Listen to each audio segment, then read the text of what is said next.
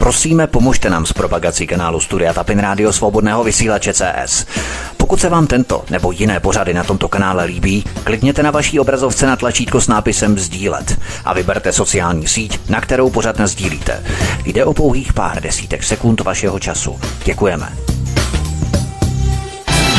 Příjemný, krásný, dobrý večer, dámy a pánové, milí posluchači od mikrofonu svobodného vysílače nebo na kanále Odisí vás zdraví vítek. Vítejte při poslechu trojdílného cyklu Tajné nástroje propagandy.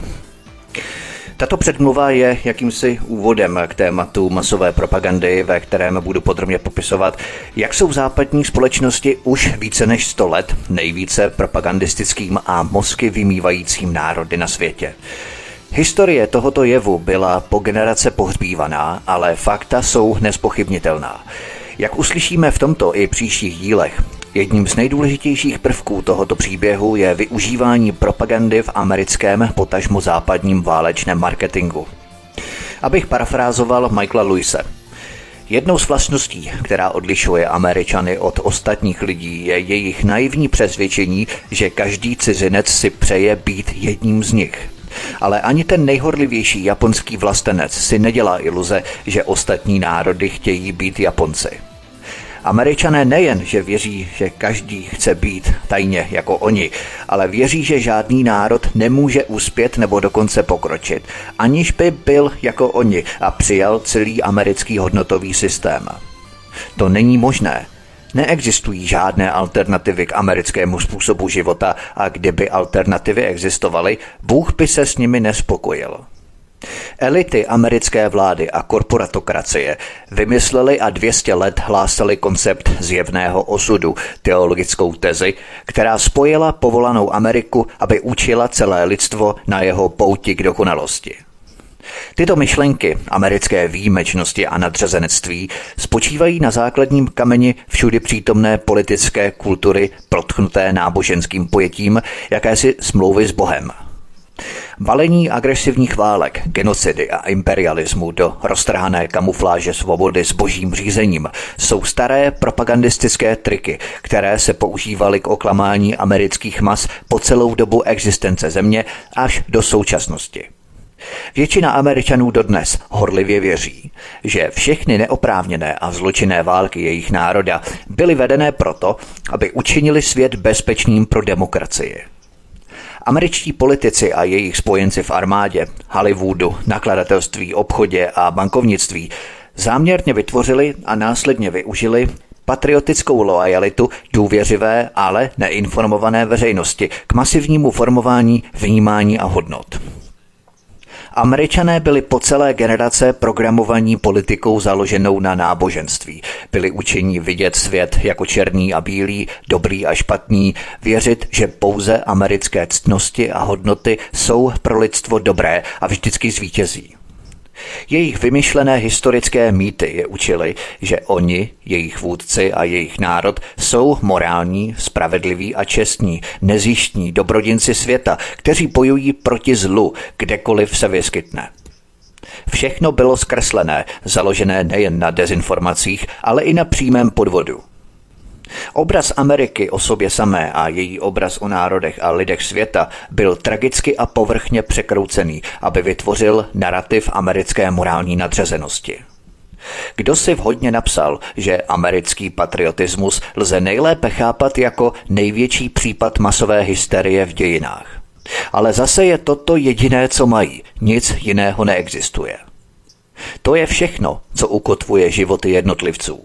Celá jejich společnost, jejich identita, samotné jádro americké psychiky, to všechno je založené na této hysterické orgii všeobjímajícího politického náboženství. Protože jako lidé, jako národ, nemají nic jiného podstatného. Je tento novodobý mccartismus to jediné, co brání zhroucení americké identity. Jak kdo si poznamenal, pokud se Francie rozpadne, francouzi jsou stále francouzi. Pokud se Amerika rozpadne, američané nebudou ničím. Američané nevědí o jiných národech a kulturách nic jiného než jejich domělou obrovskou podřadnost. Jen málo Američanů má schopnost nebo chuť naučit se jiný jazyk a ještě méně jich ví něco o historii nebo kultuře jiných civilizací, které jsou o tisíciletí starší než jejich vlastní kultura. Chápou konzumní způsob života a jsou hrdí na svá práva. Přitom bojovnost a sociální darwinismus, tedy jakýsi americký sen, jim nahrazují civilizaci, kulturu a lidstvost. Američané jsou od narození natolik zahlcení propagandou, natolik přesvědčení o své přirozené nadřazenosti a bohem dané výjimečnosti, že prostě nesnesou, aby se od nich někdo lišil a jejich primitivní a násilnické křesťanství jim přikazuje, aby každého, kdo se od nich liší, buď konvertovali nebo zabili. Tyto hluboce zakořeněné postoje ovlivňují celé spektrum lidských zkušeností, kdy se každý americký postoj nebo přesvědčení, ať už je jakkoliv prázdné, automaticky mění na univerzální hodnotu a lidské právo. Vzhledem k přirozené bojovnosti Američanů se tyto postoje projevují s nepokojivou dychtivostí použít násilí k nucení svých hodnot, institucí a své vůle všem ostatním národům. To je částečně důvodem, proč se američané tolik vměšují a proč se patologicky zaměřují na jiné formy vlády. To je důvod, proč o tom hovořím. Ne proto, abych se snažil nějak poškozovat nebo očerňovat Američany. To zvládnou, konec konců oni sami mě k tomu určitě nepotřebují. Hovořím o tom proto, abychom pochopili optiku, kterou američané pohlížejí na zbytek světa. Buď se přizpůsobíte, nebo vás zabijeme. Nic mezi tím, černá nebo bílá. Samozřejmě všechno v zájmu našich korporací. Američané nejsou nic jiného než naivní, důvěřiví a prostomyslní, alespoň pokud jde o zahraniční záležitosti jejich národa. Jejich vláda vždycky lže a oni těm lžím vždycky věří. Stovky zahraničních intervencí, válek, převratů, invazí byly vždycky prezentované jako mise na záchranu méně šťastných lidí a američané vždycky jásali, přičemž zřejmě nevnímali krve prolití a utrpení, které způsobili. Americký prezident McKinley řekl, že jde do války na Kubě, aby zastavil útlak u amerických dveří. A oni jásali. Prezident Teft řekl, že svrhne vládu v Nikaragui, aby podpořil skutečné vlastenectví a oni jásali. George Bush zničil a zotročil Irák, aby našel zbraně hromadného ničení a oni jásali. Barack Obama zničil Libii, aby je osvobodil a oni jásali. Stejnou odezvu veřejnosti má i státem podporované americké zabíjení a vraždy. Dříve se jednalo o temně utajované tajné operace. Dnes se ale provádějí otevřeně a mění se v PR akce. Americké zákony byly přepsané tak, aby umožňovaly americkému prezidentovi nařídit zabíjení osob v jakékoliv zemi, aniž by komukoliv poskytl jakékoliv důkazy, a to bez obvinění nebo soudu. Stejně jako v případě mučení, propagandistická mašinérie nově definovala demokracii, svobodu a lidská práva tak, aby tyto vraždy zahrnula do amerického politicko-křesťanského náboženství, což potvrdil i americký generální prokurátor Eric Holder, který bez obalu prohlásil, že, cituji, tyto vládní vraždy nejsou odklonem od našich amerických zákonů a hodnot. Konec citace. Tato propaganda je účinná. Stejná naivní prostoduchost z generací intenzivního programování vytvořila širokou veřejnou podporu pro tyto vraždy.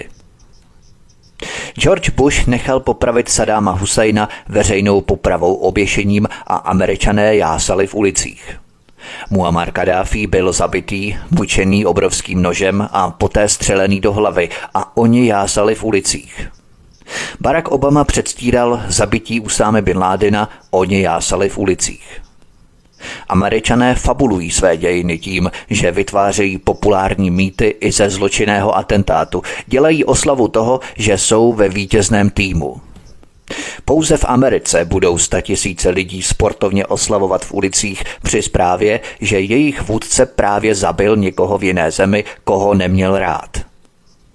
V této oblasti, stejně jako prakticky ve všech ostatních aspektech zahraničních záležitostí, je třeba nikdy nezapomínat, že demokracie je mince, která má jen jednu stranu.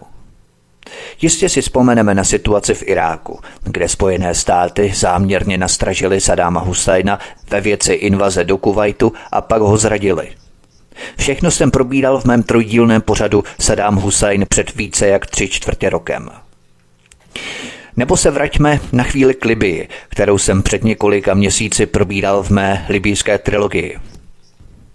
Viděli jsme nástin skutečných důvodů, proč americká vláda zničila tento národ a nechala zabít jeho vůdce. Bylo to kvůli obchodním, vojenským, politickým a finančním výhodám, ovšem v mělkých hlubinách naivní americké mysli jejich vláda svrhla brutálního diktátora a osvobodila svůj lid z humanitárních důvodů. Poslechněte si Hillary Clintonovou. Jsem hrdá na to, že zde mohu stát na půdě svobodné Libie. Spojené státy byly hrdé na to, že vás mohli podpořit ve vašem boji za svobodu a budeme vás i nadále podporovat na vaší další cestě. To je okamžik Libie, toto je vítězství Libie a budoucnost patří vám. Konec citace. Stejně okouzlující byl i tehdejší prezident Barack Obama, velký americký křesťan a nositel Nobelovy ceny míru, který ovšem Kadáfího smrt prohlásil za významný den a se zatajeným dechem sdělil americkým ovečkám, že díky naprostému zničení Libie bylo zachráněno nespočet životů. Lži tohoto rozsahu by se měly trestat oběšením. A v tom právě spočívá část tragédie Ameriky a důvod, proč tato země nakonec bude muset implodovat.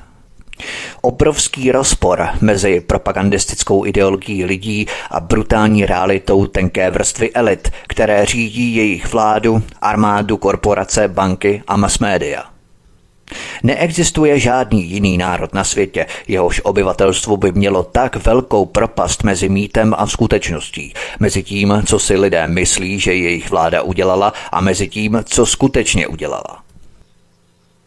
Až si tohle lidé jednoho dne dají dohromady, dojde ve Spojených státech k další revoluci. Nevěřím, že by jí něco mohlo zabránit. Ne nadarmo George Bush starší prohlásil – Kdyby lidé skutečně věděli, co děláme, pověsili by nás na ulici. Možná to jednoho dne brzy udělají. Konec citace. Pojďme na další kapitolu po stopách otců propagandy Lipman a Bernice. V tomto trojdílném pořadu budu volně navazovat na jiný můj trojdílný cyklus Média a propaganda – ve kterém jsem se zabýval základními rysy propagandy, která se v mainstreamových korporátních médiích natolik zakořenila, že se stala součástí ukotveného narrativu. Ovšem, jak vždycky tvrdím, abychom pochopili současnost, musíme se vypravit do dřevních časů historie propagandy, do doby, kdy byly položené její základy. Politický, vojenský, spravodajský a korporátní establishment za více jak 100 let, techniky, nástroje, psychologie emocí a manipulace natolik zprecizoval, zušlechtil, vypiloval a kultivoval, že se staly natolik delikátními, rafinovanými a sofistikovanými, že potřebujeme skutečně základní průpravu, abychom je dokázali odhalovat. Představme si to jako nějaký bojový sport, třeba box. Pokud nejsme trénovaní v boxu, Stačí pár dobře mířených direktů a levých háků, abychom šli k zemi. Nemáme zvládnutý ani základný postup, jak se bránit trénovanému a cvičenému boxérovi. A přesně v této pozici jsou mainstreamová a korporátní média vůči nám, před námi. Perfektně trénovaní a bravurně vycvičení boxéři, kteří znají takové množství fines, triků a postupů, že se s nimi běžný člověk nemůže měřit ani náhodou. Elity se v tomto bojovém umění boxu propagandy zdokonalovaly už sto let. Stále vymýšleli nové a nové postupy, nástroje a metody, jak lidem prodat jejich války, drancování a lži všeho druhu. Stačí pár dobře mířených ran propagandy boxu a jdeme k zemi – pokud ovšem nejsme dostatečně trénovaní a cvičení, jak se proti propagandě boxu bránit. Částečně jsem to uvedl v kontextech a souvislostech v mém trojdílném pořadu Média a propaganda před několika měsíci. Ovšem v tomto cyklu se vypravíme na samotnou dřeň, na samotný začátek dřevních historických dob formování nástrojů propagandy elitami.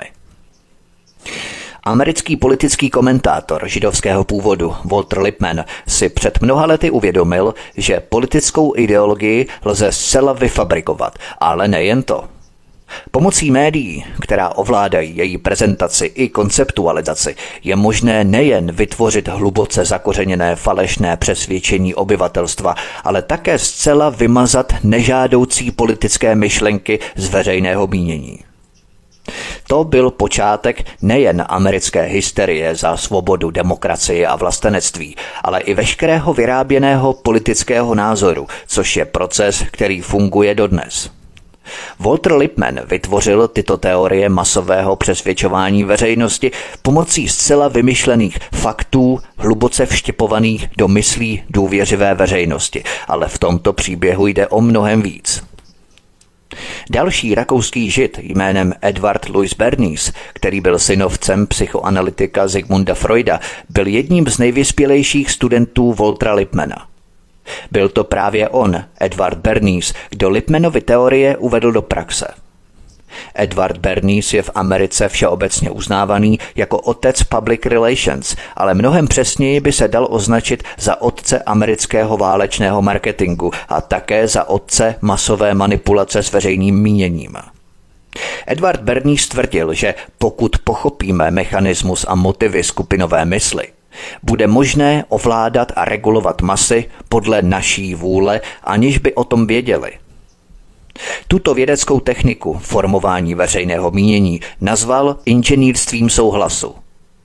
Aby jí dosáhl, spojil teorie psychologie davu s psychoanalytickými myšlenkami svého strýce Zygmunda Freuda.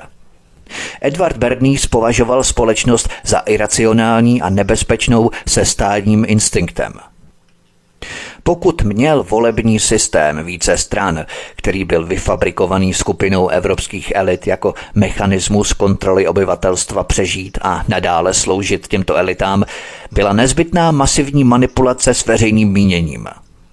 Tyto elity, neviditelní lidé, díky svému vlivu na vládu a kontrole médií, měli monopol na moc formovat myšlení, hodnoty a reakce občanů. Podle jeho přesvědčení měla tato skupina zaplavit veřejnost dezinformacemi a emočně zatíženou propagandou, aby skonstruovala souhlasné stanovisko mas a tím ji ovládla. Podle něj by tento vykonstruovaný souhlas mas, vytvářející názorový konformismus formovaný nástrojem lživé propagandy, byl nezbytným pro přežití demokracie. Edward Bernays napsal – Vědomá a inteligentní manipulace s organizovanými zvyky a názory mas je důležitým prvkem demokratické společnosti. Ti, kdo manipulují těmito neviditelnými mechanismy společnosti, tvoří neviditelnou vládu, která je skutečnou vládnoucí mocí naší země. Edward Bernie skonstatoval, že v Americe lidem vládnou, formují jejich mysl, jejich vkus a jejich myšlenky, převážně lidé, o kterých nikdy neslyšeli – tvrdil. Je to logický důsledek způsobu, jakým je naše demokratická společnost organizovaná. Obrovské množství lidských bytostí musí tímto způsobem spolupracovat. Téměř v každém úkonu našeho každodenního života nás ovládá relativně malý počet osob, které rozumějí mentálním procesům a sociálním vzorcům mas. Jsou to oni, kdo tahají za dráty, které ovládají veřejnou mysl. Konec citace. Vidíme, už před jedním stoletím vyvstal takovýto požadavek rozumět mentálním procesům a sociálním vzorcům mas. V takovýchto delikátních technikách se elitní establishment zdokonaluje a má před námi náskok téměř 100 let.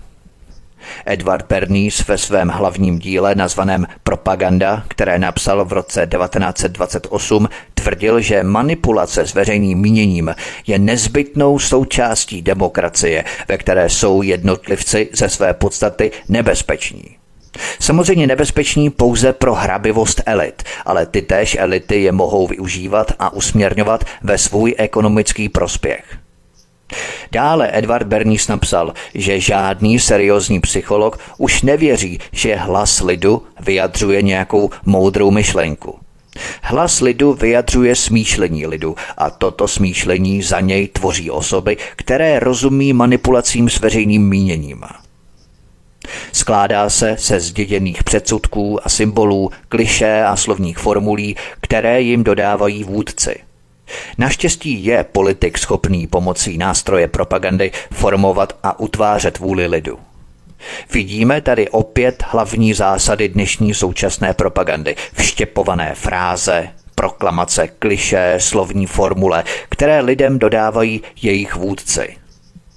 Přesně to se děje naprosto každý den. Prázdné fráze, blábolení a popouškování, které většina lidí pochytí z médií a tyto prázdné fráze a slovní formulky obraty si přetvoří do svého světonázoru, tak, aby to vypadalo, že to vymysleli oni sami, že to chtějí oni sami. Přitom jádro těch myšlenek bylo lidem vštěpené rafinovanou propagandou kolektivní sugestce a hypnózy. Lidmi, kteří ovládají mentální procesy a sociální vzorce mas, jak praví sám otec propagandy Edward Bernays. Edward Bernays zjevně věřil, že prakticky totální kontrola obyvatelstva je možná i snadno dosažitelná. Počet myslí, které lze ovládat, je tak obrovský a když jsou ovládané, jsou tak houževnaté, že vytvářejí neodolatelný tlak, před nímž jsou zákonodárci, redaktoři a učitelé bezmocní. Konec citace. Posloucháte první epizodu z celkem trojdílného cyklu Tajné nástroje propagandy od mikrofonu svobodného vysílače a nebo na kanále Odisí vás zdraví vítek. Písnička je před námi a po ní pokračujeme dál. Příjemný poslech a hezký večer. Od mikrofonu svobodného vysílače a nebo na kanále Odisí vás zdraví vítek posloucháte první část, první epizodu z trojdílného cyklu Tajné nástroje propagandy. A nebyly to jen masy veřejnosti, které byly ze své podstaty nebezpečné, ale tomuto popisu odpovídali i vůdci národa a proto také vyžadovali manipulaci a kontrolu mas. Edward Bernays si uvědomoval, že pokud se vám podaří ovlivnit vůdce národa, ať už s jejich vědomou spoluprací nebo bez ní, můžete ovládnout vládu a zemi. A právě na to se zaměřil. Znovu Edward Bernays. V některých částech našeho každodenního života, ve kterých si představujeme, že jsme svobodní činitelé, nám vládnou diktátoři, kteří vykonávají velkou moc. Existují neviditelní vládci, kteří ovládají osudy milionů lidí. Obecně si neuvědomujeme, do jaké míry jsou slova a činy našich nejvlivnějších veřejných činitelů diktované vychytralými osobami působícími v zákulisí. A co je ještě důležitější, ani to, do jaké míry jsou naše myšlenky a zvyky upravované autoritami. Konec citace. Dále nám Berný sdělil, že neviditelná vláda má tendenci se soustředit v rukou několika málo lidí, protože manipulace se společenskou mašinérií, která ovládá názory a zvyky mas, je nákladná a v tomto případě jsou těmi několika bohatými elitami jejich ještě bohatší bankéři a bratři, kteří ovládají média, vydavatelství a zábavní průmysl. Americký prezident Woodrow Wilson se zoufale snažil splnit své závazky vůči svým manipulátorům a zapojit Spojené státy do první světové války, jak si přáli. Ovšem u domácího veřejného mínění neměl příliš velký úspěch. Jenom málo Američanů si přálo vstoupit do evropské války. V roce 1917 Woodrow Wilson založil tzv. Výbor pro veřejné informace. Jehož hvězdným členem se stal Edward Bernays. Právě rozsáhlé propagandistické plány Edwarda Bernise a jeho vliv při prosazování zjevně nepravdivé myšlenky, že cílem vstupu Ameriky do války bylo především přinést demokracii do celé Evropy, se ukázaly být tak úspěšné při změně veřejného mínění o vstupu do války. Díky Edwardu Bernísovi se zrodil americký váleční marketing, který nikdy nezemřel. Až do první světové války byly tyto teorie o vytváření zcela falešného veřejného mínění na základě dezinformací a jeho následné manipulaci za účelem kontroly obyvatelstva stále jenom teoriemi. Ovšem ohromující úspěch propagandy Edvarda Bernise a jeho skupiny během války odhalily možnosti neustálého ovládání veřejného mínění ve všech otázkách. Prozíraví konstruktéři neviditelné vlády Edvarda Bernise vyvinuli standardní techniku, která byla v podstatě propagandou, kontrolou mysli nebo přinejmenším kontrolou veřejného mínění. Tuto techniku infiltrovali do celé americké vlády, jejich ministerstev a agentur a jejím vedoucím představitelům a politikům. A jejím vedoucím představitelům a politikům. Souběžně s tím praktikovali infikování vůdců všech identifikovatelných skupin, bratrských, náboženských, obchodních, vlasteneckých, sociálních.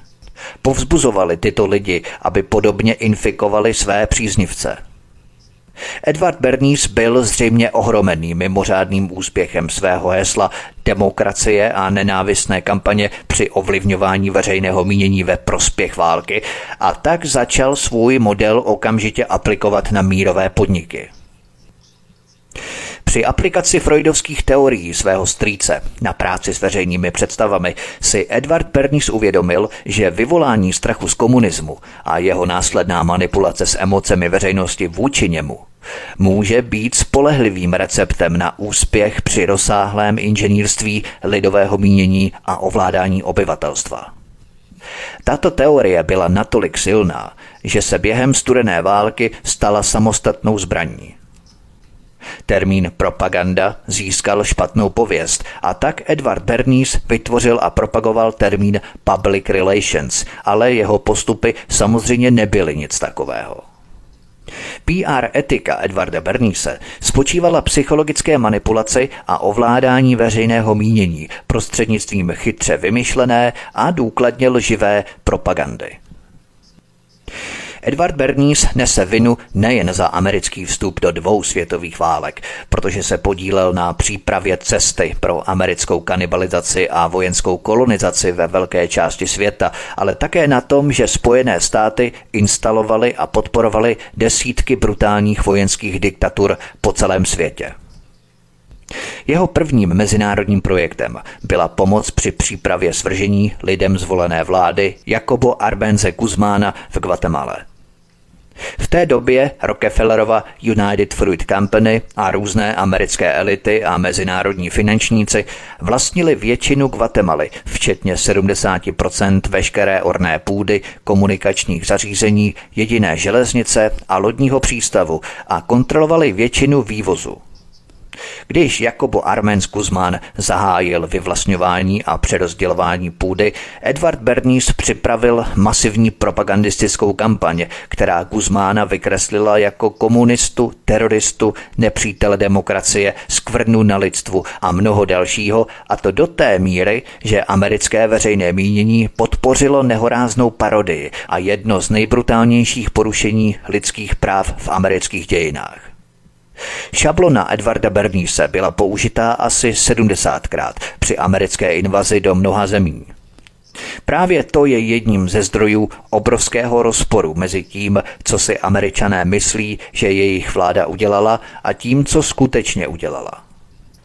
Na okraj ještě dodám, že Guatemala se tehdy obrátila na OSN s žádostí o zastavení masivního zasahování Američanů do jejich země. Přitom tuto žádost přijal s pochopením generální tajemník OSN Doug Hammarskjöld, který se ukázal být pro Spojené státy nepříjemným. O několik let později tak učinil znovu a za své potíže byl zavražděný CIA. Už dříve jsem hovořil o černobílé mentalitě, která prostupuje Amerikou. Velkou měrou jí podporují verze křesťanství, které američané přijali jako hon na čarodejnice, ale velkou vinu na tom nesou i propagandistické metody Edvarda Bernise. Sám Edward Bernays tvrdil, že propaganda dokáže u veřejnosti vyvolat rychlé a silné emocionální reakce, ale že rozsah těchto reakcí je omezený, protože emocionální zatížení, které je vlastní jeho propagandě, vytvoří jakousi binární mentalitu a to nakonec donutí obyvatelstvo k naprogramovanému černobílému světu, což je přesně to, co dnes vidíme ve Spojených státech. A to není těžké pochopit. Při diskuzi o možnosti úpravy naší zahrady bychom mohli mít celou škálu nezaujatých reakcí od antipatie až po obdiv, ale když Edward Bernays zaplavil veřejnost vymyšlenými příběhy o Němcích zabíjejících děti, škála potenciálních reakcí nebyla už nezaujatá, nýbrž zcela emocionální a omezovala se buď na odpor nebo možná na zablokování informace. V jistém smyslu bude náš emocionální spínač nuceně nastavený na buď do polohy zapnuto nebo vypnuto, bez možnosti jiné rozumné volby. Vidíme to třeba v debatách o tématech, jako je globální oteplování kde postoje neodpovídají okolnostem vzdělání nebo zaměstnání ani zkušenostem, ale mají tendenci být silně emocionálními reakcemi podle ideologických a politických linií s přesně takovou binární mentalitou, jakou předpověděl Edward Bernays. Je zajímavé, že sami manipulátoři se nakonec stali těmi manipulovanými. Někdejší americký prezident Woodrow Wilson si ve své dychtivosti manipulovat veřejným míněním ve prospěch války neuvědomil, že je sám manipulovaný svými manipulátory. Těmi samými elitními propagandisty jejíž válečné ambice naplňoval, stejně jako další plány, které mu už dříve podstrčili. Loutkář se stal loutkou a tato praxe se stala trvalou. Těch několik elit, jak ji nazval Edward Bernays, si brzy uvědomilo potenciál ovládání mas a v každé následující americké administrativě se prezident a jeho štáb v Bílém domě, politici, vedoucí představitelé armády a spravodajských služeb stali obětí stejné nemoci prozíravé manipulace. Rooseveltova intenzivní touha po válce v roce 1939 byla výsledkem téhož infekčního procesu a jakmile se jednou nakazil, samozřejmě schválil nakažení celé americké populace. George Bush s Irákem a Barack Obama s Libií, Sýrií se nelišili. Walter Lippmann a Edward Bernays uspěli nad své nejdivočejší očekávání. Edward Bernays měl velkou pravdu, když tvrdil, že schopnost společnosti podílet se na demokracii závisí na tom, jak dobře je tato společnost informovaná, ale američané nedokážou ocenit, že je to nevědomost a nikoli v znalosti nebo vzdělání, co chrání existenci politických systémů s více stranami. Proto američtí představitelé, ovládaní stejnou neviditelnou vládou a splně vyhovujícími médii vlastněnými elitou, záměrně zkreslovali veřejnosti svou současnou politiku a činy, zatímco jejich hrstka elit se specializovala na masivní historický revizionismus, zejména na americké dějiny ve světě a dopady těchto dějin na jiné národy. Tím, že západní vůdci a jejich loutkovodiči udržovali západní obyvatele v nevědomosti a neinformovanosti, jejich mysl naplňovali hloupými a falešnými mýty a věčně je rozptilovali nepodstatnostmi, využívali teorie Edvarda Berníse k ovládání veřejného mínění a přesvědčení pomocí lží, náboženství, vlastenectví a emocionální propagandy. Do značné míry šlo o uměle vyvolanou nevědomost, vytvořenou pokračujícím programem dezinformací, manipulací a podvodů, o prozíravě naplánovaný rozvrat americké potažmo západní veřejnosti. Téměř drtivá politicko-náboženská ideologická mlha, která dnes prostupuje Amerikou a v širším kontextu celou západní společností, je důsledkem po generace institucionalizovaného klamu a propagandy a je přímou příčinou velké části proslulé nevědomosti, speciálně Američanů. Také jejich kapitalistická ideologie je zakořeněná v ekonomických omylech a falešné propagandě, což má za následek, že téměř žádný Američan dnes nemá pochopení pro skutečné a do značné míry zločinné důvody ekonomického úspěchu svého národa. Dalším příkladem je udivující rozsah binární polarizace politiky a vlády. Přesto jenom málo Američanů má pro svůj stav pochopení. Jak poznamenal jeden autor, Bohatí v Americe vytvořili ze své podstaty nevyvážený systém, který je bohatými zneužitelný a pomocí propagandy a dezinformací se snaží Američany přesvědčit o tom, že systém je spravedlivý, nebo pokud vůbec nespravedlivě nakloněný chudým. Konec citace. A znovu, tento ekonomický systém, který Amerika vytvořila, je závislý na vykořišťování cizích zemí a na získávání cizích zdrojů, což je důvod, proč Spojené státy sledují strategii globální převahy. Dále uvedl, že zahraniční politika americké pravice byla rozvíjená prostřednictvím rozsáhlé propagandy a zveličování zahraničních hrozeb s cílem udržet podmínky pro podporu veřejnosti a ospravedlnit potlačování nesouhlasu. Už dříve jsem ve svých pořadech opakovaně prohlašoval, že žádná vláda by nemohla přežít v plném světle při odhalení všech pravd, protože většina těchto pravd je hořce protispolečenská a má za cíl pouze vytvořit tok národního bohatství k relativně malému počtu příslušníků elit a finančníků. Aby mohla pravicová vláda, jako je ta ve Spojených státech, vůbec fungovat, musí být stále více tajnůstkářská a musí se stále více spoléhat na Edvarda Berníse a jeho propagandu, aby v obyvatelstvu vyvolala jak jeho vykonstruovaný souhlas, tak vykonstruovanou nevědomost, bez které by demokracie nemohla přežít. Je to tak pravda, že po druhé světové válce americká armáda silně omezila kontrolu médií v okupovaném Německu a Japonsku, protože si uvědomila, že média mohou snadno vychovávat občany k nebezpečí americké přítomnosti doma i v Evropě. Tento závoj utajení se přenesl do té míry, že americké a mezinárodní elity vytvořily něco, co jeden autor nazval masivním rámcem lží, který funguje jako aréna, ve které jsou americkému lidu předkládané žádoucí propagandistické myšlenky jako informace, ale kde je realita velmi odlišná od té reality, ve které funguje americké vedení. Tentýž spisovatel tak dokonale uvedl – v tomto rámci lží se svět jeví jako zjednodušené místo dobra a zla.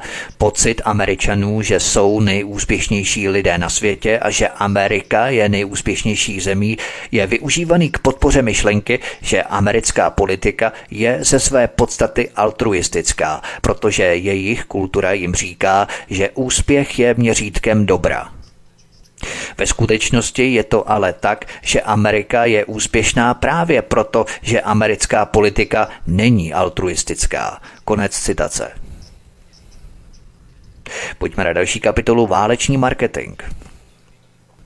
V této kapitole podrobně nastíním základy a zničující výsledky počátečního úsilí Edvarda Bernise.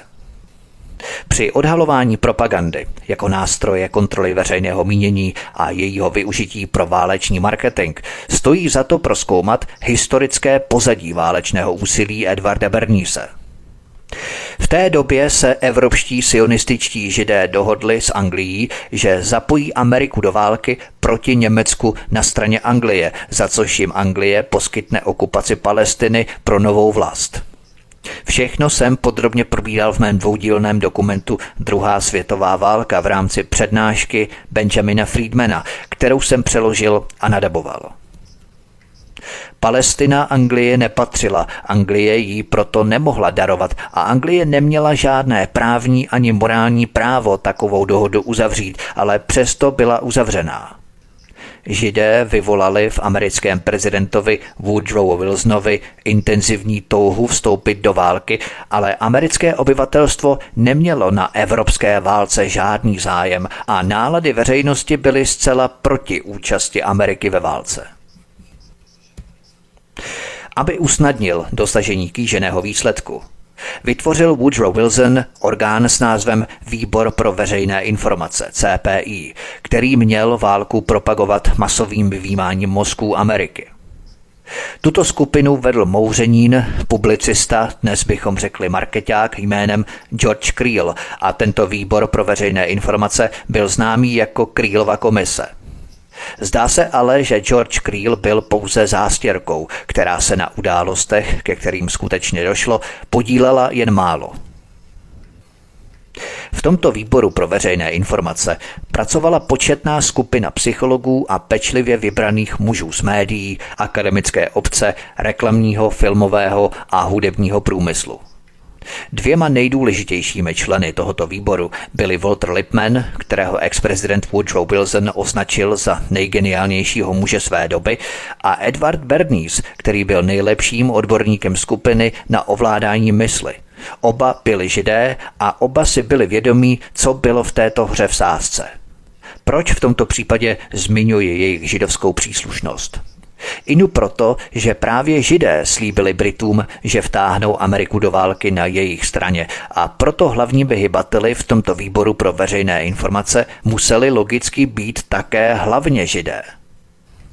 Edward Bernays plánoval spojit psychiatrické poznatky svého strýce Zygmunda Freuda s masovou psychologií, smíchanou s moderními reklamními technikami a aplikovat je na úkor masové kontroly mysli. Filmy už byly novými mocnými nástroji dezinformace a kontroly veřejného mínění, stejně jako rozhlas a brzy se k ním měla přidat i televize. Wilsonův souhlas s vytvořením tohoto výboru pro veřejné informace byl vlastně zlomovým bodem ve světových dějinách, prvním skutečně vědeckým pokusem o formování, manipulaci a kontrolu vnímání a přesvědčení celé populace.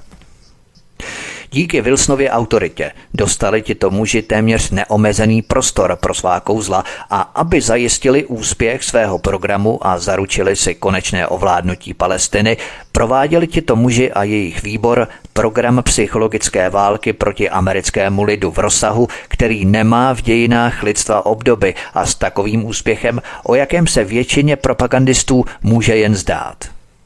Walter Lippmann ve své knize Veřejné mínění z roku 1922 napsal Jediný pocit, který může mít kdokoliv z události, kterou nezažil, je pocit vyvolaný jeho mentálním obrazem této události. Je totiž dostatečně jasné, že za určitých podmínek lidé reagují na fikce stejně silně jako na skutečnost. Konec citace. A právě tuto psychologickou manipulaci tito muži použili, aby z celého národa mírumilovných Američanů udělali zuřivé válečné štváče. Posloucháte první epizodu z celkem trojdílného cyklu Tajné nástroje propagandy od mikrofonu svobodného vysílače nebo na kanále Odisí vás zdraví vítek. Písnička je před námi a po ní pokračujeme dál. Příjemný poslech a hezký večer. Od mikrofonu svobodného vysílače a nebo na kanále Odisí vás zdraví vítek posloucháte první část, první epizodu z trojdílného cyklu Tajné nástroje propagandy. Poté, co ti to muži obdrželi od amerického prezidenta Woodrowa Wilsona svolení a širokou pravomoc vést veřejnou mysl do války a vzhledem k tomu, že úspěch byl ohrožený široce rozšířenými protiválečními náladami, rozhodli se skonstruovat to, co Walter Lippmann nazval výrobou souhlasu. Výbor nejprve identifikoval všechny způsoby, jimiž informace proudí k obyvatelstvu, proskoumal charakteristiky každého z nich a naplnil každý kanál speciálně vytvořeným proválečným materiálem. Jejich úsilí nemělo svým rozsahem a propracovaností obdoby, protože výbor pro veřejné informace měl moc nejen vyrábět falešné zprávy a šířit je celostátně všemi kanály, ale také oficiálně cenzurovat zprávy a zadržovat informace před veřejností. Vyráběli a distribuovali mnoho tisíc oficiálních tiskových zpráv, prakticky fungovali jako informační složka americké vlády a byli vlastně hlavním poskytovatelem válečných zpráv pro národ. Tito muži nestráceli čas organizováním rozsáhlé propagandistické sítě a začali zaplavovat Ameriku proti německou propagandou sestávající z nenávistné literatury, nenávistných filmů, písní, článků v médiích a mnoha dalších. Walter Lippmann a Edward Pernice rozdělili svůj výbor do 19 divizí, ze kterých každá měla na starosti jiný typ propagandy a každá využívala odborných znalostí obrovského množství psychologů, reklamních expertů, pracovníků médií a filmových magnátů. Záměrem bylo zaplavit všechny komunikační prostředky s cílem podnítit nenávist ke všemu německému a propagovat vstup Spojených států do války jako jedinou možnost pro vlastenecké Američany. zaplnili všechny části amerických tištěných médií proti německou nenávistnou propagandou. Jen ve spravodajské divizi se v průměru za týden ve více než 20 tisícech novinových sloupcích objevily zcela falešné propagandistické články z produkce Výboru pro veřejné informace, které propagovaly nenávist k Německu a Němcům, popisovaly zvěrstva, ke kterým nikdy nedošlo a vykreslovali Němce jako kruté a nelidské zrůdy. Walter Lippmann a Edward Bernays nejenže zavedli povinně dobrovolné směrnice pro uvádění svých zrůdných příběhů ve všech médiích, ale tvrdě prosazovali cenzuru v amerických masmédiích, aby potlačili jakýkoliv protichůdný obsah. Pojďme se podívat na další kapitolu Obrazový materiál. Na tomto místě je třeba uvést, jak je možné formovat mentální vědomí veřejnosti pomocí vhodných obrazových materiálů.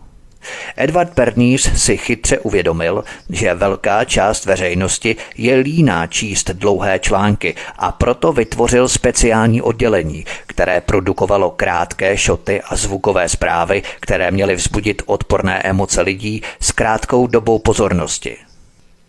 Vytvořili další divizi syndikovaných článků, která zaměstnávala populární spisovatele, aby připravovali eseje obsahující oficiální propagandu, která se každý měsíc dostávala k 10 až 15 milionům lidí.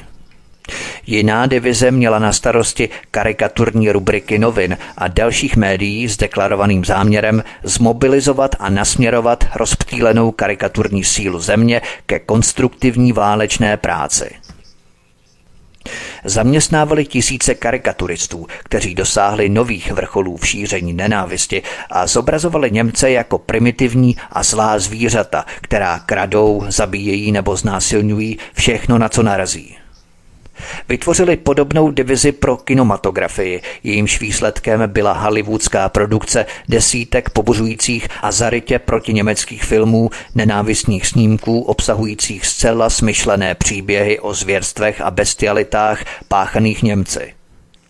Edward Bernays byl zdrojem filmových scén, ve kterých špinaví Němci a později ještě špinavější Japonci kulometem stříleli na statečné americké piloty při seskoku padákem na zem.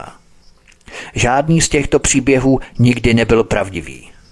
Tyto a všechny ostatní byly naprostými výmysly. V jednom úvodníku se psalo, že každý jednotlivec pracující v tomto průmyslu chce odvést svůj díl práce – prostřednictvím diapozitivů, filmových vůdců a upoutávek, plakátů a novinové reklamy budou šířit onu propagandu, která je tak nezbytná pro okamžitou mobilizaci velkých zdrojů země. Kromě filmů produkovaných filmovými studii vytvořil výbor pro veřejné informace vlastní filmovou divizi, která produkovala 60 nebo 70 oficiálních filmů, které každý týden schlédlo mnoho desítek milionů lidí. Vytvořila reklamní divizi, která ovlivňovala komerční inzerenty, aby vkládali protiněmeckou válečnou propagandu do novinové a časopisové inzerce. Přitom téměř každá významná americká publikace obsahovala velkou kvótu těchto inzerátů. Výbor pro veřejné informace vytvořil oddělení pro práci s cizinci, aby oslovili všechny přistěhovalce v zemi v jejich jazycích a využívali příslušníky těchto komunit k propagandě vlastních lidí. Přitom se zaměřovali zejména na všechny cizince ve vojenském věku, kteří by se mohli stát válečními branci – Výbor pro veřejné informace najímal dvojjazyčné řečníky, kteří se zaměřovali na každou specifickou skupinu přistěhovalců ve Spojených státech a dokonce měl k dispozici i muže ze Siuxů, který pronášel projevy v sedmi domorodých jazycích. Speciálně se zaměřili na všechny židy v Americe a zajistili řečníky v jidiš v tisících divadlech a na pracovištích. Existovala také zahraniční sekce se 16 odděleními, která zřídila pobočky ve více než 30 zemích, aby vyráběla propagandu pro obyvatelstva jiných národů. Walter Lippmann a Edward Bernays napsali Pro výbor pro veřejné informace je věcí hrdosti, stejně jako by mělo být pro Ameriku, že ředitelé anglické, francouzské a italské propagandy byli jednotní v jejich schodě na tom, že naše literatura, rozumějme americká literatura, vyniká nad všechny ostatní svou brilantní a soustředěnou účinností. Konec citace. Naprostá přidrzlost a balvanství, když si uvědomíme, že všechny tyto národy, které jmenovali, měly mnohem starší a vyspělejší kultury než tu americkou. Oddělení mluvčích Edvarda Berníse zorganizovalo skupinu známou jako tzv. čtyřminutoví muži, 75 tisíc dobrovolníků, kteří pronášeli projevy vyvolávající nenávist a strach z Německa a Němců a vyzývající k válce využívali zemědělce k apelování na zemědělce a podnikatele na podnikatele, a to krátkými, burcujícími projevy plnými obrazotvornosti. Ty byly tak emotivně nabité, že měly často strašlivé následky. V tisících případů se po nich schromáždili davy a demolovali německé domy a podniky ve svém městě. Celkem jejich řečníci pronesli téměř 8 milionů projevů k více než 300 milionům Američanů. Přitom všechny vyvolávali nenávist k Německu a k Němcům a nabádali k válce. Pokračujícím zvěrstvem je, že i dnes dezinformační zdroje jako Britannica a Smithsonian a mnohé americké historické webové stránky přinášejí informace a články, ve kterých se tvrdí, že zástupci výboru pro veřejné informace, známí jako čtyřminutoví muži, cestovali po celých Spojených státech a vyzývali Američany, aby kupovali válečné dluhopisy a šetřili potraviny. Výbor pro veřejné informace se zaměřil zejména na ženy a zřídil hlavní ženské oddělení z obav, že by právě ženy mohly v národě představovat podvratný prvek, který by škodil válečné jednotě a hladkému fungování povinné vojenské brané povinnosti. Vytvořili ženskou divizi, která měla mluvit na ženských skupinách a matiné, aby čelila odporu proti posíláním jejich synů a manželů do války. Vložili se i do mnoha ženských časopisů, kde kontrolovali obálku a velkou část vnitřního obsahu a nabádali ženy, aby posílali své syny do války a tvrdili, že se vrátí jako muž místo mrtvoly. Časopis Ladies Home Journal, kde si nejneškodnější z publikací, měl mnoho obálek se špinavými protiněmeckými plakáty a většinu každého čísla s vlasteneckými články, které psali zaměstnanci Edvarda Bernise a vychvalovali válečné oběti. Jedna z divizí Edvarda Bernise pro kontrolu mysli byla zodpovědná za populární hudbu – Výbor pro veřejné informace najímal tisíce skladatelů, aby vytvářeli písně s protiněmeckými texty, které se neustále hrály v národních rozhlasových stanicích. Jiná divize byla zodpovědná za obsah veřejných knihoven a měla za úkol odstranit všechny knihy nakloněné Německu, včetně děl slavných německých autorů a filozofů. Všechno, co bylo jakkoliv příznivě nakloněné Německu, bylo cenzurované, odstraněné z veřejné dostupnosti nebo zničené. Snad nejvíce o morálním úpadku těchto mužů vypovídá jejich práce s dětmi ve veřejných školách. Ve velké míře využívali psychologii v programech šířících nenávist k Německu v americkém veřejném školství, kde se malé děti učili celou škálu nenávistné propagandy Edvarda Bernise a poté byly využívané jako obchodní cestující, kteří naštěvovali jiné školy a šířili nenávist mezi své spolužáky. Přitom ostatním malým dětem předávali zcela vymyšlené příběhy o německých zvěrstvech. Bezpočetné tisíce dětí byly organizované jako čtyřminutoví řečníci, které se zúčastnilo více než 200 tisíc škol. Psychologové Edvarda Bernise odvedli svou práci dobře. Americké děti začaly Němce nejen nenávidět, ale také se jich bát. Po těchto podněcujících propagandistických seancích Mnoho amerických dětí demonstrovalo své vlastenectví tím, že hromadně napadali Němce a kamenovali je. Přitom jim někdy místní noviny blahopřáli k tomu, že splnili svou povinnost. Vlastenečtí američtí skauti k tomuto přispívali pravidelným pálením svazků německých novin, které byly v prodeji a Němci byli pravidelně urážení a poplivávaní ostatními občany. Skupina Edvarda Bernise vydala mnoho tisíc dětských knih a komiksů obsahujících ty nejodpornější a nejnenávistnější propagandistické lži. Knihovny sponzorovaly protiněmecké hodiny pohádek pro děti, které využívaly nenávistnou propagandu dodávanou Edvardem Bernísem.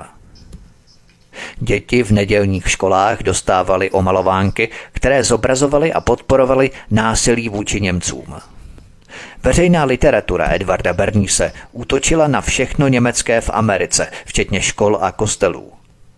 V mnoha školách bylo zakázané vyučovat Němčinu čistým Američanům a správci byli vyzvaní, aby propustili všechny neloajální učitele, čímž byli myšlení všichni Němci.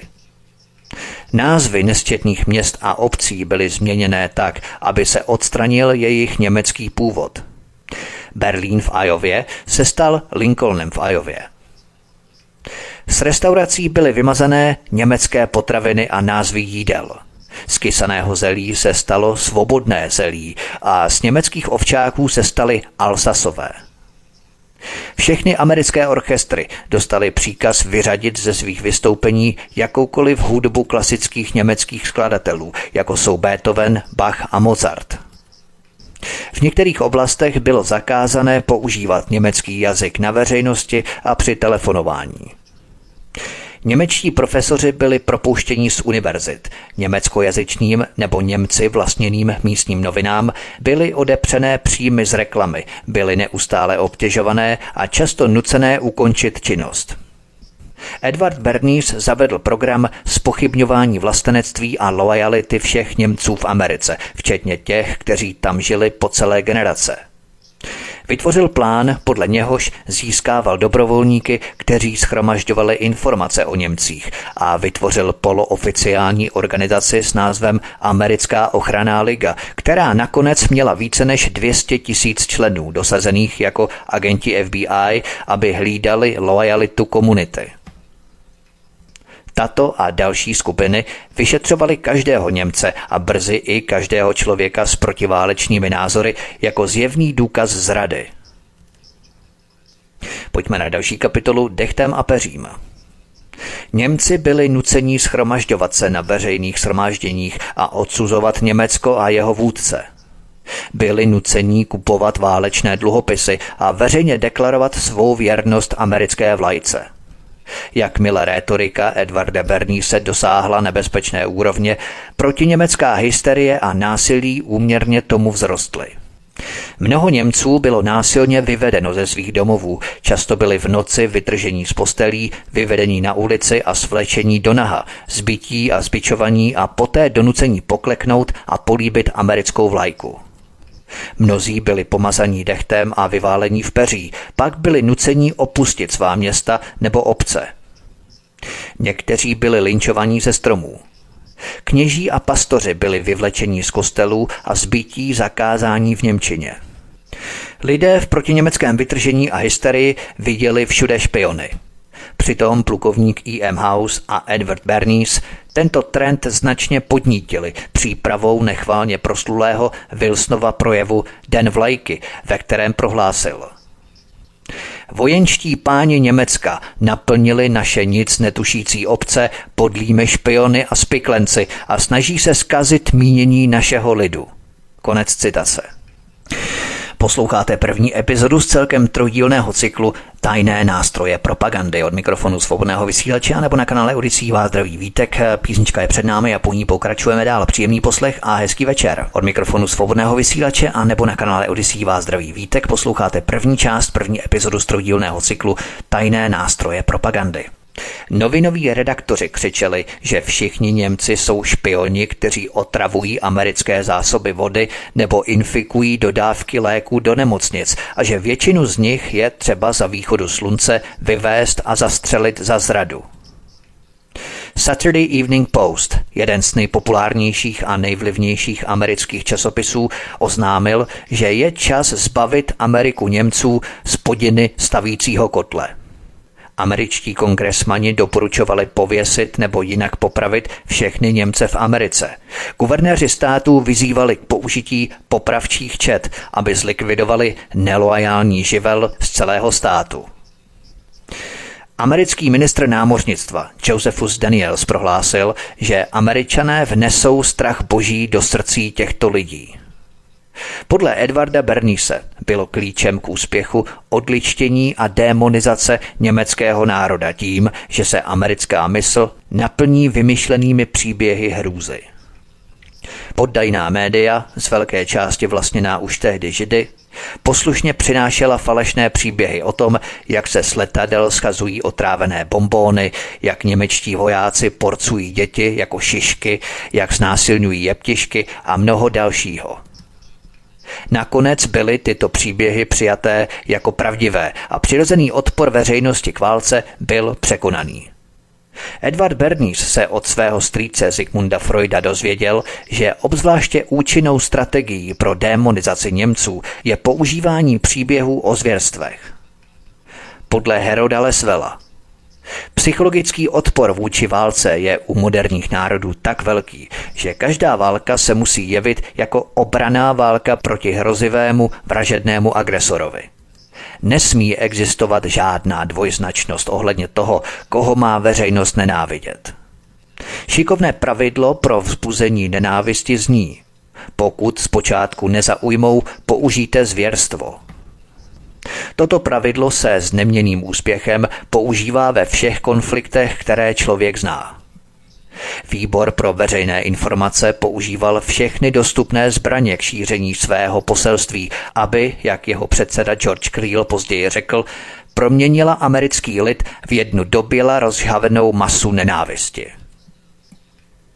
Jejich psychologická parodie natolik indoktrinovala veřejnost, že se každodenní život v Americe stal prosyceným nenávistí. Američané byli automaticky podmíněni odporem a nenávistí ke všemu německému. Podařilo se jim to, a to nejen ve Spojených státech. Týmy stejných specialistů postupovali podle stejného scénáře ve většině ostatních národů a všem vštěpovali masivní nenávist k Němcům, kteří byli v každém národě vehementně vykreslovaní jako stělesněné zlo, a to už jen kvůli svému německému původu. V zemích po celém světě šířila média stejné poselství nenávisti vůči Německu a Němcům. V Brazílii zachvátili zemi proti německé demonstrace a nepokoje, při kterých byly ničené německé podniky a Němci byli napadaní a zabíjení. Brazilský tisk přinášel intenzivně proti německou krutou propagandu Edvarda Bernise, což podněcovalo demonstrace, které byly velmi ošklivými proti německými záležitostmi. V některých městech byly vypálené stovky podniků, škol a domů. V Porto Alegre byla vypálená téměř celá německá čtvrť. V jiných městech byl zabavený téměř veškerý německý majetek. Téměř ve všech zemích během války ze strachu z represí zcela zanikl německojazyčný tisk a používání Němčiny stejně jako všechny německé školy a většina podniků. Žádný nebyl znovu otevřený. V Kanadě a v Austrálii bylo mnoho názvů měst nebo ulic změněno, aby se odstranil jejich německý původ. Také v Británii, Francii a Kanadě byly tisíce lidí falešně internované a jejich byty a obchody byly nejčastěji vyrabované. Nevynechali žádnou příležitost – v jednom případě našli fotografii německého vojáka s dítětem na klíně a zveřejnili ji s popiskem Člověk by nevěřil, že jsem právě zabil matku. Zvěrská válečná propaganda v Kanadě byla téměř stejně zlá jako v Americe. Dokonce i armáda demolovala německé podniky a všichni Němci, kteří nebyli uvěznění, se museli registrovat u vlády. Ve Velké Británii na tom byli stejně špatně jako v Americe – Osoby nesoucí německé jméno byly dohnané k zoufalství, vyhnané ze svých pozic a jejich podniky byly zničené. Archivy deníku Guardian dokládají, že protiněmecké nepokoje v Anglii byly pozoruhodné svým ničením a násilím. Někteří Němci byli davem pro následovaní do svých domovů a vyhazovaní okny na ulici, jiní byli kaséřovaní v korytech a dalším byl strhávaný oděv ze zad. Protiněmecká hysterie byla tak silná, že král Jiří V. si musel změnit své německé jméno Sasko-Kobursko na Windsor a zdát se všech svých německých titulů. Většina Američanů si je vědomá, že během opět Edwardem Bernisem vyvolané nacionální hysterie za druhé světové války americká vláda nahnala do koncentračních táborů více než 100 tisíc Japonců narozených ve Spojených státech. Ovšem historie vymazala skutečnost, že před první světovou válkou a během ní bylo ve Spojených státech internované v koncentračních táborech mnohem více Němců. Němečtí menonité, kteří jako odpírači vojenské služby odmítli narukovat, byli odsouzeni k trestu odnětí svobody v délce až 30 let a mnozí z nich zemřeli na následky týrání a mučení v amerických věznicích. Němci byli nejen věznění, ale byl jim zabavený i veškerý majetek, a to během obou světových válek. Nejen osobní majetek, ale i celé společnosti vlastněné Němci byly jednoduše zabavené a prodané. Americká vláda naschromáždila více než půl miliardy dolarů v konfiskacích, což se téměř rovnalo celému tehdejšímu státnímu rozpočtu. Americká společnost Bayer byla vydražená na vlastním Prahu příteli tehdejší americké administrativy. Ve skutečnosti americká armáda vstoupila do všech zemí s přítomností německých podniků a nárokovala si vlastnictví veškerého německého majetku. Američané vykradli a vyrabovali veškeré patenty a postupy Němcům po druhé světové válce, čemuž jsem se podrobně věnoval v jednom z mých minulých pořadů. Edward Bernays sice zajišťoval bezpečnost světa pro demokracii, ale tato bezpečnost nebyla určená Američanům. Pod trenérským vedením plukovníka M.E. House, který byl Wilsonovým židovským spojencem, Woodrow Wilson přijal represivní zákony, včetně zákona o špionáži a zákona o pobuřování, které připravil Edward Bernays. Tyto zákony měly zcela fašistický obsah a činili nezákonné všechno, co by mohlo bránit americkému vstupu do války. V této době z Ameriky prakticky zmizela svoboda projevu a schromažďování a svoboda tisku. Takže nakonec bylo nezákonné říkat nebo psát cokoliv kritického o americké vládě, jejich představitelích a dokonce i o jejich symbolech. Jakýkoliv projev nesouhlasu s americkým vstupem do války měl za následek pokutu ve výši 10 tisíc dolarů, což bylo zhruba 10 ročních průměrných platů v té době nebo 20 let vězení. Přitom většina policejních pravomocí byla svěřená soukromým skupinám, strážcům, jako byla nechválně proslulá americká ochranná liga, které fungovaly prakticky bez dohledu potlačování veřejného mínění a nesouhlasu a kontrola protiválečné komunikace byla všeobecná. Zákon o špionáži uváděl – Každý dopis, psaní, oběžník, poštovní lístek, obrázek, tisk, rytina, fotografie, noviny, brožura, kniha nebo jiná publikace, materiál nebo věc jakéhokoliv druhu obsahující jakoukoliv látku, která má za cíl bránit náboru nebo odvodu do armády Spojených států, se tímto prohlašuje za nezasílatelný. Nebylo povoleno nic, co by mohlo zabránit úspěšnému náboru amerických vojáků do války, kterou chtěli pouze židé, aby získali od Britů Palestinu. Díky Edwardu Bernísovi se základem úsilí výboru stala propaganda zvěrstev, záměrné šíření vymyšleného zla a nelidských válečných zločinů. Tímto vším a mnohým dalším Edward Bernice a Walter Lippmann proměnili Ameriku v ohnisko nenávisti vůči celému německému obyvatelstvu. Tím dosáhli cíle sionistických židů využít americkou armádu jako nástroj, svou vlastní soukromou armádu v evropské válce k naplnění svých ambicí o Palestinu a tak tito dva muži změnili běh dějin. To je všechno pro dnešní první díl, milí posluchači, co uslyšíte příště. Podívám se na další vymyšlené báchorky, které režim propagandisticky vyrábí s cílem přesvědčit lidi pro válku. S odstupem času bývají tyto důvody často velmi bizarní, ovšem v té době se staly strašidelnou záminkou pro rozpoutání války. Potom se podívám na přechod válečné propagandy nebo marketingu, která se přetavila také na propagandu ve vzdělávání na univerzitách, ale i v obchodě v rámci psychologie prodeje značku, brandingu a marketing emocí, nikoli primárně samotného výrobku. Tohle všechno uslyšíte v rámci pokračování propagandy a postupách tajných nástrojů propagandy Voltra Lipmana a Edvarda Bernise, takže já se na vás budu těšit příště při pokračování druhého dílu tajných nástrojů propagandy. To by bylo pro tento díl, pro dnešek všechno. Prosím, zaregistrujte se na kanál Odyssey a tady klikněte na tlačítko odebírat v rámci tohoto kanálu a také vás velmi prosím o to, abyste sdíleli tento pořad na sociální média. O to vás velmi prosím, rozposílávejte buď e-maily, anebo sdílejte na sociální média. Tady máte tlačítko sdílet na kanále Odyssey, tady máte tlačítko sdílet na kanále Odyssey.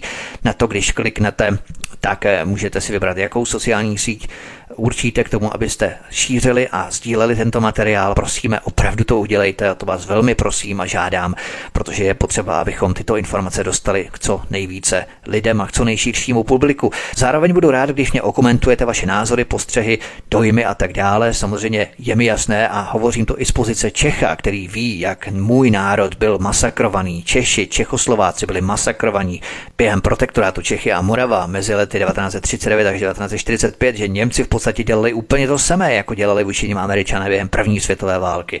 Jsou to prostě věci, ale na které musíme pohlížet objektivně z obou stran úplně stejně. Nesmíme si vybrat pouze nás, jako národ, jako Čechoslováky, kteří byli utlačovaní a kteří byli masakrovaní německými nacisty. Ale musíme se podívat i na druhou stranu, že v podstatě to samé, co nacisté dělali nám, tak bylo prováděné z pozice Američanů během první světové války. To jsou ty zapomenuté etapy a epochy historických dějin, na které prostě nesmíme zapomínat a které musíme otvírat a které musíme hodnotit z celkového pohledu dnešní doby a určitým odstupem. Takže naše ideologie, naše politické preference a tak dále nesmí zastínit objektivitu v rámci pohledu a analýzy historie. To je velmi důležité. Musíme na to pohlížet opravdu z obou stran. Takže tímto končím dnešní pořád, milí posluchači. Mějte se moc hezky od mikrofonu svobodného vysílače Studia Tapin Radio nebo na kanále Odyssey. Vás zdraví Vítek. Děkuju, mějte se krásně a budu se těšit u druhého dílu tajných nástrojů propagandy. Naslyšenou. Prosíme, pomožte nám s propagací kanálu Studia Tapin Radio Svobodného vysílače CS. Pokud se vám tento nebo jiné pořady na tomto kanále líbí, klikněte na vaší obrazovce na tlačítko s nápisem Sdílet a vyberte sociální síť, na kterou pořád sdílíte. Jde o pouhých pár desítek sekund vašeho času. Děkujeme.